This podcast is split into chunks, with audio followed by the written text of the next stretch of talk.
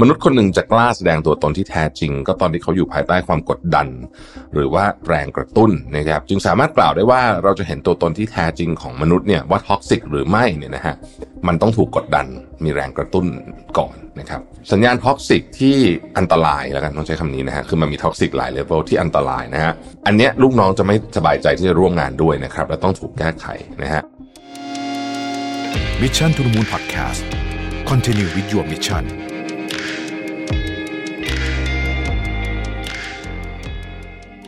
ค้นหาและตั้งค่าความสมดุลในแบบของคุณเอง ด้วย Mission to the Moon Balance Planner 2024 Find Your Harmony สั่งซื้อได้แล้ววันนี้ที่ Line Official Account at Mission to the Moon สวัสดีครับยินดีต้อนรับเข้าสู่ Mission to the Moon Podcast นะครับ คุณอยู่กับโรวิทานุสาหะครับ วันก่อนเนี่ยผมไป เสวนานะครับที่ Thairath Money เราจัดกับ Mission to the Moon นะครับแล้วเราก็พูดถึงประเด็นเรื่องความ toxic ของหัวหน้าอะไรประมาณนี้นะฮะก็เลยเป็นที่มาของตอนนี้นะครับที่ชื่อว่าธงแดงเช็คหัวหน้าจอม toxic นะครับต้องบอกอย่างนี้ก่อนว่า คนเราเนี่ยมีโอกาสเป็นคน toxic ได้ทั้งสิ้นนะครับ ส่วนตัวผมเองก็เชื่อว่าหลาย ๆ ครั้งเนี่ยก็เป็นหัวหน้าที่ toxic เหมือนกันนะฮะมันจะมีของของสำเรื่องอะที่จี้จุดผม เช่น แบบเสียเงินที่ไม่ควรต้องเสียหรือว่าแผนที่คิดไม่ดีแล้วก็แล้วก็เหมือนกับเตือนแล้วก็ยังก็ยังดันทุลังไปแอบแอบทำอะไรอย่างเงี้ยนะฮะแล้วก็พังขึ้นมาอะไรเงี้ยแล้วก็หรือไม่ก็ทำงานแบบ substandard ก็คือเหมือนกับ เหมือนเหมือนไม่ใส่ใจอะเออประมาณนี้อาจจะก็จะทำให้ผมเกิดอาการ toxic ขึ้นได้นะครับ อย่างไรก็ดีเนี่ยนะครับ มันก็มีอาการ toxic เยอะแยะเลยนะที่ที่เราควรจะต้องเรียนรู้ แล้วเจ้าตัวเองมาถึงหัวหน้าเนี่ยนะครับในกรณีของผมเนี่ยเราก็ต้องพยายามเช่นกันนะที่จะทำตัวให้ toxic น้อยลงนะครับ คือคำว่า toxic มีหลาย level นะฮะมันมีตั้งแต่แบบอ่อนๆจนกระทั่งถึงแบบ โหเป็นปัญหาใหญ่ของชีวิตเลยนะครับการที่เราจะเจอหัวหน้างานแบบร้ายๆนะฮะมันเป็นปัญหาที่แบบเหนื่อยนะครับหลายคนเนี่ยไม่ได้เครียดเรื่องงานนะแต่ว่าเครียดเรื่องหัวหน้านี่แหละนะครับมันก็เสียพลังในชีวิตไปพอสมควรนะครับการรับมือกับหัวหน้าจอม toxic เนี่ยนะครับจริงๆแล้วมี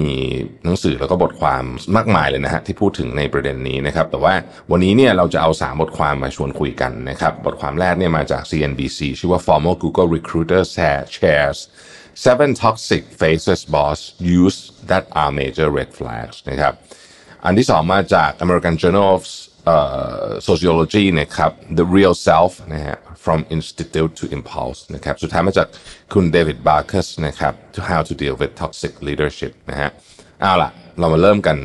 เลยดีกว่านะครับ ว่าหัวหน้า toxic เนี่ยจริงๆเนี่ยนะฮะเป็นยังไงนะครับงานวิจัยที่ผมพูดถึงอันแรกเนี่ยนะครับของคุณ Ralph Turner ซึ่งตีพิมพ์ใน American Journal of Sociology เนี่ยพบว่ามนุษย์คนหนึ่งจะกล้าแสดงตัวตนที่แท้จริง ก็ตอนที่เขาอยู่ภายใต้ความกดดัน หรือว่าแรงกระตุ้นนะครับจึงสามารถกล่าวได้ว่าเราจะเห็นตัวตนที่แท้จริงของมนุษย์เนี่ยว่า toxic หรือไม่เนี่ยนะฮะ มันต้องถูกกดดันมีแรงกระตุ้นก่อนนะครับ อดีต recruiter ของ Google ที่ผ่านการทำงาน แล้วก็คุณดีลกับหัวหน้า toxic มานับไม่ถ้วนเนี่ยนะครับเขาก็ได้สรุปว่าสัญญาณ toxic ที่อันตรายแล้วกันต้องใช้คำนี้นะฮะคือมันมี toxic หลาย level ที่อันตรายนะฮะอันเนี้ยลูกน้องจะไม่สบายใจที่จะร่วมงานด้วยนะครับและต้องถูกแก้ไขนะฮะเรามาดูกันว่าเจ็ดสัญญาณอันตรายมีอะไรบ้างหนึ่งนะครับเขาจะ feedback คุณ แต่ไม่เปิดโอกาสให้คุณ feedback กลับ นะครับ เวลา feedback กันเนี่ยนะครับโอเคนะฮะเขาก็จะ feedback คุณนั่นแหละนะฮะแต่เขาไม่เปิดโอกาสคุณ feedback กลับ ซึ่งในความเป็นจริงแล้วเนี่ย feedback ต้องสองทางเสมอนะครับต้องเป็น two way เสมอนะฮะอันนี้ผมให้แนวคิดแล้วกันนะสำหรับใครที่ต้องรับ feedback จากลูกน้องนะครับเวลารับ feedback จากลูกน้องเนี่ยหลายครั้งผมฟังแล้วก็เรียกว่าเหมือนกับใช้คำว่าของขึ้นนะแต่ว่าสำคัญครับห้ามของขึ้นเด็ดขาด หมายถึงว่าห้ามแสดงอาการเด็ดขาด เพราะว่าไม่งั้นคุณจะไม่มีทางได้ feedback เลยเนาะบางทีคุณฟังแล้วคุณอาจจะ ปี๊ดขึ้นมาแต่ใจเย็นๆก่อนบางทีผ่านไปหนึ่งวันนะฮะเราจะพบว่าเอ้ยสิ่งที่เขาพูดมาเนี่ยมันเป็นประโยชน์กับเรานะเพียงแต่ตอนเราฟังเราไม่ชอบเท่านั้นเองนะครับถ้าคุณเจอหัวหน้าที่ไม่รับ feedback เลยนะฮะปัดไปปัดมาผัดวันประกันพรุ่งนะครับ อันนี้แปลว่าเขาก็ไม่เคารพความคิดเห็นของคนอื่นนะฮะอันนี้ก็เป็นธงแดงอันที่หนึ่งนะครับข้อที่สองครับให้ความสำคัญกับทุกเรื่อง แต่ไม่ชัดเจนสักเรื่องหนึ่งแอบนี่คล้ายๆกับแบบว่า relationship เหมือนกันนะมอบหมายงานสำคัญให้คุณเสมอ แต่ไม่มีความชัดเจนว่า เอ๊ะ ถ้าเกิดว่าเราทำโปรเจกต์นี้สำเร็จแล้วเนี่ยเราจะได้อะไรนะครับงานล้นงานหนัก แต่ว่าไม่สนใจที่จะหาวิธีการเครื่องมือหรือคนมาช่วยนะครับแล้วก็ให้ทำงานนอกเวลาแบบเยอะเวอร์เกินไปอะไรอย่างเงี้ยนะครับคือกระบวนการการทำงานที่ล่าช้าเนี่ยมันเกิดขึ้นได้เสมอนะครับแต่ว่าสิ่งที่พนักงานต้องการคือความชัดเจนนะครับมันเป็นการเหมือนกับคล้าย ๆ กับ หวาดล้อมมันนิพุเลตนะให้ตั้งใจทำงาน แต่ว่าไม่มีความชัดเจนในการแก้ปัญหาว่าจะเอาอยัางไง อันเนี้ยก็แปลว่ากำลังมีความเป็นไปได้ว่าหัวหน้าคนนี้จะเป็นคนที่ท็อกซิกนะครับแต่ผมยกตัวอย่างนะ ผมคิดว่าประเด็นนี้ผมพยายามจัดการได้พอสมควร คือถ้าเกิดคนไม่พอรู้ว่าคนไม่พอมีปัญหาเรื่องคนอะไรอย่างเงี้ยนะฮะผมจะบอกเลยว่าเมื่อไหร่จะได้คนใหม่มา แน่นอนช่วงนี้อาจจะโหลดหน่อยอะไรเงี้ยนะฮะแล้วก็เมื่อไหร่จะได้คนใหม่มานะครับ งานไม่ชัดเจนนะครับ เราก็จะมาประชุมหาทางร่วมกันว่าจะทำยังไงให้เรื่องชัดเจน แล้วก็มีข้อตกลงร่วมกันเป็นเป็นลายลักษณ์อักษรเลยแหละนะครับ ว่าเราจะตกลงร่วมกันยังไงบ้างอะไรแบบนี้นะครับข้อที่สามครับ ปิดบังข้อมูลสำคัญที่คุณต้องการอันนี้อันตรายมาก ในการทำงานเนี่ยนะครับ เราเหมือนถูกมอบหมายให้สร้างความสัมพันธ์กับเพื่อนร่วมงานกับลูกค้ากับอะไรต่างๆ ที่เราทำงานด้วยเนี่ยนะครับสิ่งที่มันมีค่ามากๆ หรือมีคุณค่าหรือจำเป็นมากสำหรับความสัมพันธ์คือ การสื่อสารที่โปร่งใสและชัดเจนนะครับ หากหัวหน้าของคุณเนี่ยปิดบังข้อมูลบางส่วนที่คุณต้องการ ไม่ยอมส่งข้อมูลนั้นให้กับคุณนะครับ คุณจะเชื่อมั่นและมีความสัมพันธ์ที่ดีในตัวเขาได้อย่างไรนะครับ หัวหน้าที่มีพฤติกรรมนี้เนี่ยมักพยายามเก็บข้อมูลทั้งหมดไว้กับตัวเอง เพราะรู้สึกว่าข้อมูลคืออำนาจนะครับ แล้วก็ให้ข้อมูลกับลูกน้องไม่พอซึ่งจะเกิดความผิดพลาดในการทำงานได้ง่ายนะครับ หากทำงานอยู่บนความไม่แน่นอนนี้เนี่ยนะครับเหมือนกับทำงานเราตาบอดอยู่นั่นเอง อันนี้อันตรายมากไม่ต้องเป็นหัวหน้าใหญ่สุดก็ได้นะอันนี้จริงๆแล้วมันเกิดขึ้นได้ในทุกระดับเลยนะครับ วิธีการแก้ไขอันนี้เนี่ยจริงๆแล้วเนี่ยนะครับ วิธีการอันหนึ่งที่ดีนะ คือการทำสิ่งที่เอ่อผมก็เริ่มทำเหมือนกันเราเรียกว่า executive committee นะครับคือแต่ละแต่ละ head ใหญ่ๆเนี่ยนะฮะต้องมานั่งคุยกัน แล้วแชร์ข้อมูลกันในเรื่องนั้นๆ นะครับเมื่อ head ทุกคนทราบข้อมูลแล้วนะครับข้อมูลตรงกันแล้วว่าประเด็นตอนนี้มันเป็นเรื่องยังไงอยู่เนี่ยนะครับแต่ละคนก็มีหน้าที่ที่จะไปกระจายข้อมูลนี้ให้กับทีมงานของตัวเองนะครับข้อมูลระดับที่ประชุมกันในเฮดบนสุดเนี่ยนะฮะมันจะเป็นข้อมูลที่ครบถ้วนควรจะต้องครบถ้วนไม่มีอะไรปิดบังกันละในในในสเตจนี้ทุกอย่างต้องรู้หมดสถานการณ์เป็นยังไงเหลืองเงินเป็นยังไงเหลืองโปรเจกต์เป็นยังไง พวกนี้ต้องรู้หมดนะครับ อันที่สี่ครับ ประโยคที่ว่าเรื่องขึ้นเงินเดือนเดี๋ยวค่อยว่ากันนะนะครับหากการขึ้นเงินเดือนของเราเนี่ยไม่ได้เพิ่มขึ้นตามคุณค่าที่เราเพิ่มนะครับหรือว่าเงินเดือนเฉลี่ยต่ำกว่าค่าตลาดเนี่ยให้ลองคิดใหม่อีกครั้งว่าเราจะทำงานที่นี่ต่อไปดีไหมอันนี้ก็เป็นอีกหนึ่ง red flag นะครับคือหัวหน้าพยายามเลื่อนการประเมินเงินเดือนคุณออกไปเรื่อยๆโดยไม่มีที่สิ้นสุดนะครับหากคุณกำลังเจอเหตุการณ์นี้ลองคุยกับเพื่อนร่วมงานดูว่าเอ๊ะ มันเป็นแบบนี้จริงหรือเปล่านะครับ แล้วก็พยายามทำให้การประเมินเกิดขึ้นเพื่อให้เงินเดือนของคุณถูกปรับขึ้นตามคุณค่าที่เพิ่มขึ้นให้ได้นะครับ อันนี้เนี่ยจริงๆเนี่ยผมคิดว่า HR ที่ดีเนี่ยนะฮะก็จะช่วยได้มากเลยนะครับ ต้องบอกก่อนว่าอย่างของเคสกรณีผมใน HR ที่สีจันเนี่ยเขาแม่นเรื่องนี้มากคือเขามีหลักการที่ดีมากนะครับ เช่นเอ่อเรทตลาดเท่าไหร่ตอนนี้ก็มาเช็คนะตามเลเวลนะครับอ่าค่างานเป็นยังไงเหมาะสมหรือเปล่านะครับ การประเมินนะครับประเมินจากอะไร แต่ละคนได้คะแนนเท่าไหร่ และได้คะแนนเท่านี้จะได้รับการขึ้นเงินเดือนเท่าไหร่ เมื่อไหร่ต้องโปรโมทอะอะไรอย่างเงี้ยนะครับ คือมันจะมีหลักการต่างๆนานาเหล่านี้ ถ้าเกิดเราเซตหลักการไว้ชัดเจนนะฮะ แบบชนิดที่เรียกว่าสามารถประกาศออกไปได้เลยนะ แบบประกาศไปได้เลยว่าคุณจะได้คะแนนเท่านี้ปรับเงินเดือนเท่านี้อะไรเงี้ยนะ ผมคิดว่ามันดี คือคือส่วนตัวเป็นคนรู้สึกว่าถ้าอะไรชัดเจนความท็อกซิกจะลดลงไปเยอะนะฮะ เพราะฉะนั้นเนี่ยนนี้ก็ต้องชมเลยว่าเอชอาร์ผมที่ ที่สีดันเนี่ยเขาทำเรื่องนี้ดีมากนะแล้วก็ผมรู้สึกว่า เออ มันก็แบบไม่ไม่มีข้อสงสัยหรือมีข้อสงสัยก็ตอบได้อะนะครับ ข้อที่5นะครับ กดดันผู้สัมภาษณ์ให้โกหกผู้สมัครงานนะฮะเช่น อย่าบอกคนดิเดตนะว่าต้องทำงานนี้หรือช่วยแบบโม้หน่อยว่าบริษัทเราทำนู่นทำนี่ซึ่งอาจเรื่องจริงอาจจะไม่จริงนะครับหากคุณเป็นพนักงานในบริษัทที่ถูกกดดันนะฮะไม่ให้เปิดเผยข้อมูลบางส่วน หรือบิดเบือนข้อมูลนะฮะเพื่อดึงดูดผู้สมัครนะครับไม่ว่าจะเป็นเวลาการทำงานขั้นตอนการทำงานหรืออะไรก็แล้วแต่ส่วนใหญ่มันจะเกี่ยวกับเรื่องปริมาณและขั้นตอนการทำงานนะครับ นั่นหมายความว่าบริษัทกำลังขายฝันให้ผู้สมัครอยู่นะครับแบบนี้เป็นการละเมิดนะ ค่านิยมส่วนบุคคลพนักงานในระยะยาวทำลายชื่อเสียงขององค์กรด้วยนะครับ ซึ่งไม่ดีนะฮะสิ่งที่ดีกว่าก็คือว่า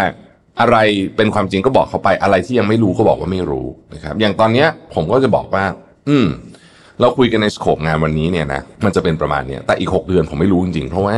ธุรกิจมันเปลี่ยนแปลงเร็วสุดๆ เลยตอนนี้นะครับ บางอย่างตอนนี้เป็น priority ที่ต่ำ นะฮะอีก 6 เดือนมันอาจจะกลายเป็นเบอร์หนึ่งขององค์กรก็เป็นไปได้เหมือนกันนะครับ มันเป็นไปได้และเป็นไปไม่ได้ตอบยากเหมือนกันในบางเรื่อง เพราะมันขึ้นอยู่กับ situation ด้วยขึ้นอยู่กับคู่แข่งของเราด้วยนะครับ เพราะว่าเราไม่ได้ทำงานอยู่คนเดียว และตลาดอย่างตลาดของที่ผมอยู่เนี่ยมันการแข่งขันสูงมากนะครับ เพราะฉะนั้นเนี่ยเราต้องพร้อมที่จะเปลี่ยนสวิชเรื่องไป อย่างไรก็ดีเนี่ยมันก็ไม่ใช่ว่าแบบมั่วซั่วไปหมด คือมันก็จะต้องมีโครงอะว่ามันจะประมาณนี้นะฮะแต่ว่าเราจะบอกเป๊ะๆละเอียดยิบเลยเนี่ย ในอนาคตข้างหน้าแค่ 6 เดือนเนี่ยบางทีตอบยากเหมือนกันนะครับว่าจะต้องทำไงบ้างนะครับ ข้อที่ 6 คือไม่เคารพเวลาส่วนตัวของคุณนะฮะเช่นทำไมเมื่อวานพี่โทรไปเที่ยงคืนแล้วไม่รับสายอะไรแบบนี้นะครับ การทำงานเต็มที่เนี่ยช่วยให้เราเติบโตและเข้าใกล้เป้าหมายมากยิ่งขึ้น แต่ก็ไม่ควรจะทำให้เราแบบไม่มีเวลาส่วนตัวเลยนะครับ การไม่เคารพเวลาส่วนตัวก็เป็นสิ่งที่ไม่ดีอย่างไรก็ดี ไม่ได้หมายความว่าอย่างนี้นะ เอางี้ ถ้าสมมติว่าคือมันต้องมาคุยกันก่อนนะครับ สำหรับส่วนตัวนะครับ ผมคิดว่าถ้าผมสมมติอ่านอาร์ติเคิลหนึ่งมาแล้วอยากจะแชร์ข้อมูลนี้ไปนะครับ ให้น้องๆเอ่อแล้วมันเพลิมันอยู่เสาร์อาทิตย์พอดีเนี่ยนะครับ คือผมก็จะบอกว่าไม่ต้องอ่านหมายถึงว่าไม่ต้องกดเปิดดูก็ได้นะครับ ก็ก็ก็ผ่านไปนะฮะเพราะว่าเอิ่มบางทีเนี่ย เอ่อมันตั้งเวลามันตั้งได้แต่มันตั้งได้อันเดียวตั้งเวลาส่งล่วงหน้านะครับบางทีมันก็มีอะไรก็ส่งไปก่อนนะครับ นอกเหนือจะมีเรื่องด่วนจริง ๆ ปกติเนี่ยเราก็พยายามที่จะไม่รบกวนเวลาอยู่แล้วนะครับอย่างไรก็ดีอันนี้บอกไว้ก่อนเลยนะครับ ยิ่งคุณตำแหน่งสูงมากขึ้นเท่าไหร่ แนวโน้มนะฮะแนวโน้มเนี่ยที่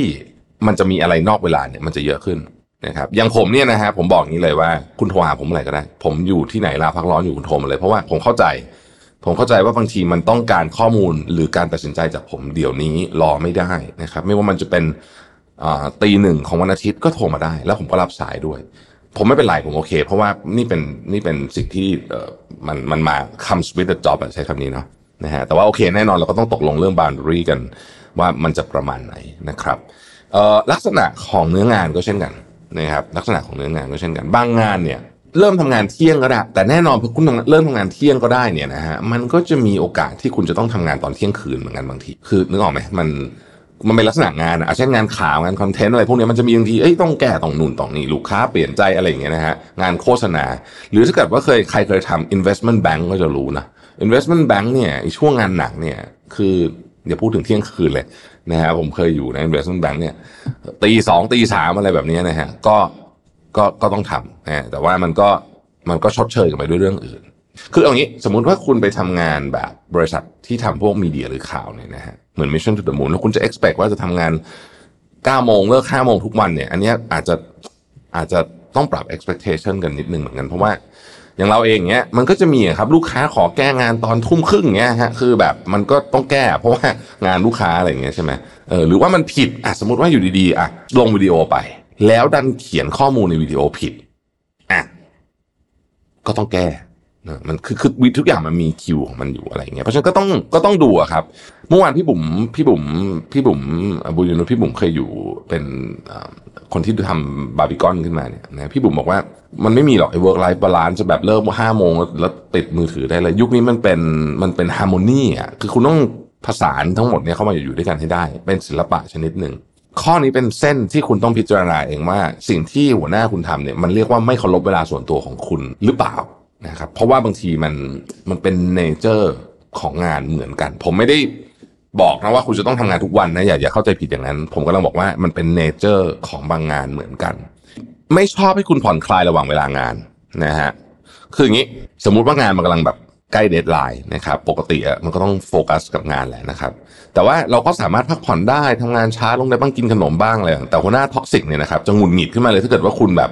ลุกออกไปจากโต๊ะนะครับ แล้วประโยคแรกที่ถามก็คือว่างานเสร็จแล้วเหรอนะครับ ซึ่งอันเนี้ยไม่ดี เพราะว่าจริงๆคนเรามันทำงานมันต้องหยุดมันต้องเบรกนะครับหากเจอหัวหน้าพฤติกรรมแบบนี้ก็ ทำก็มันมีความเป็นไปได้ที่เขาจะพยายามสร้างภาพสิ่งแวดล้อมให้เกิดความหวาดกลัว ซึ่งไม่ใช่สิ่งแวดล้อมที่ดีนะครับ มนุษย์ควรได้รับความภาคภูมิใจและความสุขในการทำงานมากกว่าความกลัวและความตึงเครียดนะฮะทีนี้มันจะจัดการยังไงดีบ้างนะครับโอเค วิธีง่ายสุดก็คือลาออกนะครับ แต่ว่าข่าวร้ายก็คือว่างานวิจัยจาก Ohio State เนี่ยนะครับออบอกว่าหัวหน้า toxic เนี่ยเป็นกลุ่มที่มักจะได้รับการเลื่อนขั้นในระดับหัวหน้าเยอะที่สุด ครับและและไอ้ผลลัพธ์เนี่ยมันเพิ่มความมั่นใจให้กับความ toxic ของพวกเขาไปอีกแปลว่าเฮ้ยฉันทำแบบนี้แล้วฉันได้เลื่อนขั้นมันก็แปลว่าเป็นเรื่องที่ดี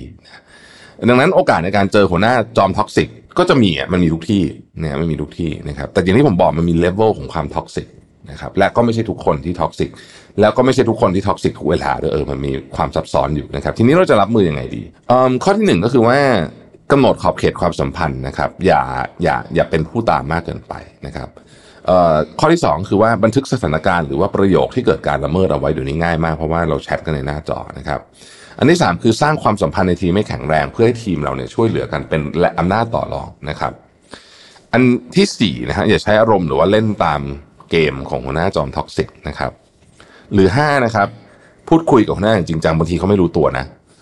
โดยใช้บันทึกข้อ 2 ที่ที่เราบันทึกเหตุการณ์เนี่ยเป็นข้อมูลอ้างอิงทุกวันนี้เนี่ยนะครับเราใช้เวลาทำงานมากกว่าเวลาส่วนตัว การอยู่ในสภาพแวดล้อมการทำงานที่เป็นพิษเนี่ยจึงบั่นทอนกำลังของเราได้มากกว่าที่เราคิดนะครับ เราควรจะต้องจัดการถ้าเจอหัวหน้า toxic นะครับเราก็จะทำให้เราเนี่ยเครียดน้อยลงทำงานได้ดีขึ้นนะฮะทุกคนมีสิทธิ์เลือกสภาพแวดล้อมที่ทำงานอะไรก็ตามเนี่ยมีมีสิทธิ์เลือกทั้งสิ้นนะครับ ดังนั้นเนี่ยเราก็เลือกได้ นะฮะว่าจะอยู่ที่ไหนนะครับ อย่างไรก็ดีนะฮะอย่างไรก็ดี มันมีข้อนิดหนึ่ง ถ้าเขาท็อกซิกกับเราคนเดียวนะฮะมันต้องมีลำอย่างเขาไม่ชอบเราเป็นเรียกว่าลำเอียงไม่ชอบลำเอียงแบบไม่ชอบ ไม่ดีอันนี้ไม่ดี แต่ว่ามันอาจจะเป็นเพราะว่าเราทำอะไรบางอย่างที่ที่ไม่ได้มาตรฐานหรือเปล่านี่ต้องถามตัวเองด้วยนะครับ ต้องถามตัวเองด้วยมันจะมีคนบางคนน่ะที่แบบ ส่งงานช้าตลอดหรืออะไรตลอดแบบนี้มันก็บางทีมันก็อาจจะโดนโดนเพ่งเล็งได้เหมือนกันต้องใช้คำนี้นะครับเอาละนะครับ ก็ใครมีความคิดเห็นยังไงก็มาแชร์กันได้นะครับ ขอบคุณที่ติดตาม Mission to the Moon นะฮะแล้วเราพบกันใหม่พรุ่งนี้ สวัสดีครับ Mission to the Moon Podcast Continue with your mission